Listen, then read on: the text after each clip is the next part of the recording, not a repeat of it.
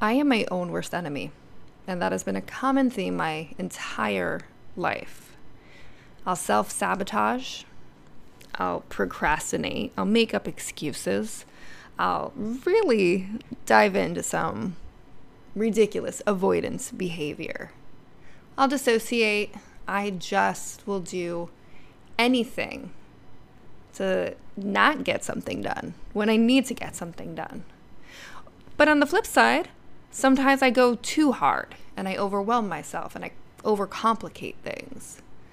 And I just don't give myself the time I need to heal or to rest, recover, um, to just become, to just allow myself to be a human, to feel things. Yesterday, I did an interview with um, this show. Um, I'll let you know more about it when it comes out. And it was a two hour long interview where I have to, well, where I tell my story. where I tell Skye's story and my story and the mental health aspects of it. And in order for me to feel okay, like spending two hours very intensely talking about a very difficult subject, afterwards, in order to make myself feel normal, I had to then, like, go on a walk. I had to go grocery shopping. I went and got a donut for myself. I went and did some, uh, like, therapy window shopping. And then I got my car washed and I vacuumed it. And this was between, so the interview was 9 a.m. to 11. And then I got all of that done before two o'clock to pick up my son. And it's like a race against time, but it's really just a race against myself. Because if I allowed myself to sit down and reflect upon what I just did, I'm afraid of what might happen. I'm afraid to be with those thoughts and those feelings. And most of the time, like that kind of behavior that I do is to avoid those feelings. So even though like I look like I'm doing something and I'm accomplishing my goals, I'm you know, checking off my checklist, I am completely avoiding my feelings. I'm completely forgetting about everything that I just did for those 2 hours talking about something that is meaningful to me. I talk about Skye's disappearance and you know the the ramifications of all of that, the how the system's broken and like then family dynamics and mental health issues. That is what I want to talk about. That is something that I am passionate about because I know if you guys are listening, then you're listening for a reason. You're listening because you get this, or you relate, or you want to understand more about it because I am doing this as, I don't know, uh, as an experiment, as insight into what this kind of event can do to somebody. I don't see it enough. I, I, I did it because I just want to be seen for once. I want some valid- validity in my life experience. And no matter what I do, like, I guess I haven't found like the right recipe, I guess, in order to, you know, reconcile these feelings, you know? It's oh, it's so frustrating. And today, this morning, I make a list and oh, okay, guys. So another thing, a list is very new to me. I need to give a shout out to Wellbutrin. Wellbutrin, um, I think it's working. I think it is really helping me. It's helping me focus. I'm going through and I'm more focused on my day to day life, on the people around me, and I'm feeling a little, little bit lighter overall. I was hitting a slump just a few weeks back where I was really down. And and I go through these cycles and I understand it. I'm I'm always expecting it. But I like this. I like where the Wellbutrin is taking me. I was a little afraid to take more of a stimulant and I didn't want just a straight like antidepressant. This is like somewhere in between. This is so far I think it's pretty good. Like I've been doing the dishes.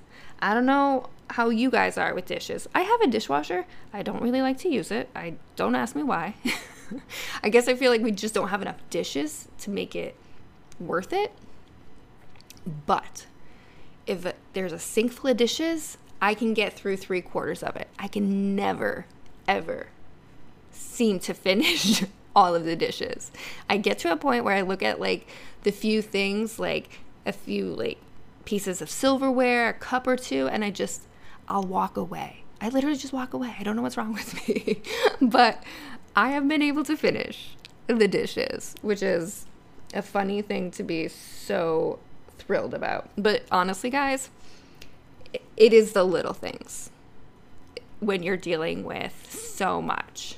The little things are my wins, like getting laundry done, getting the grocery shopping done, getting like you know just something up off the floor. It's it's for me it's the little wins. It's the things that have helped me find success. Because i'm you know because when you can't control something that's so uncontrollable you'll grasp onto anything. And that's what i find myself doing and I recognize my patterns. And I think the recognition and the self awareness is the first, is the best step. It's the most important step in like where I'm going. I'm fully aware that I will never properly grieve my sister's disappearance because I do not have answers. I understand that. And I know that how it affects me as I go through my life, as I grow and change and have new experiences, it will constantly evolve with me. I know that. And I'm always trying to be prepared. And you can't always be prepared. And I think that's another frustrating part. Uh, but, anyways, enough about that.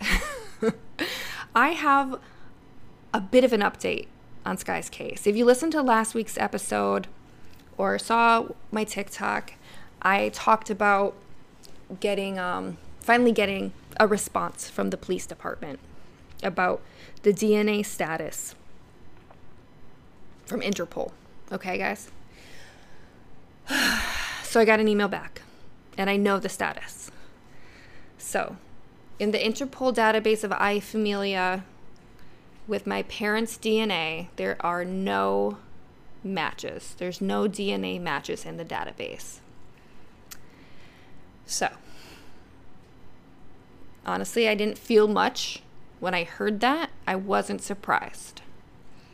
But as of today, there are no DNA matches for Skye in the Interpol database.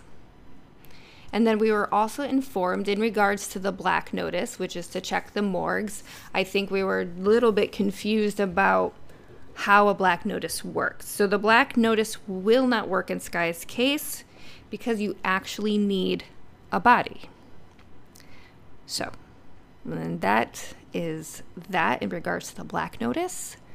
And then the new detective that I'm in contact with in Southington informed me that the investigative analyst in Interpol is actually going to be reaching out to Japan for more information to see if there is any movement on their end.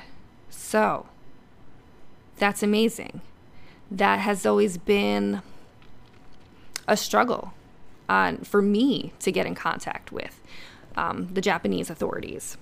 It's just such a like a logistical nightmare because if you make a phone call, chances are you're constantly met with somebody who just can't help you. Just they don't speak your language and even if you have a translator, you like physically need to be there in order to get things done.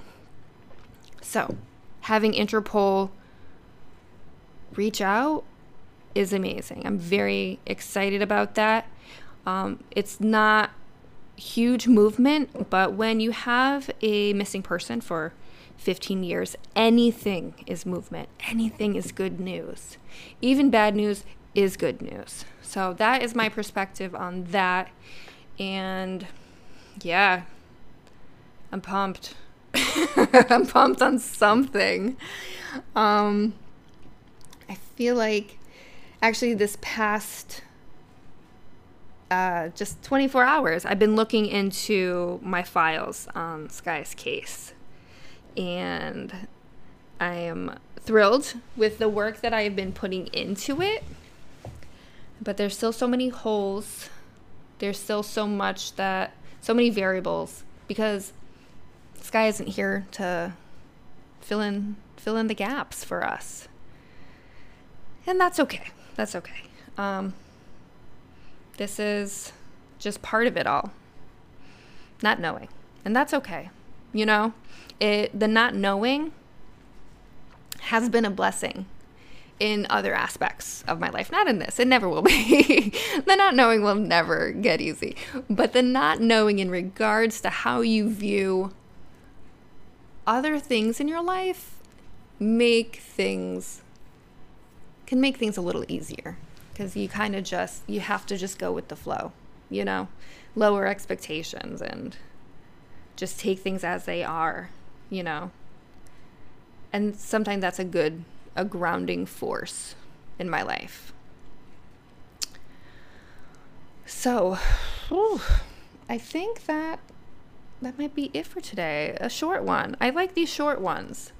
I think it is just enough to connect and enough for me to not be so bogged down by such an intense subject. So, thank you guys. This has been Therapy Notes, session five.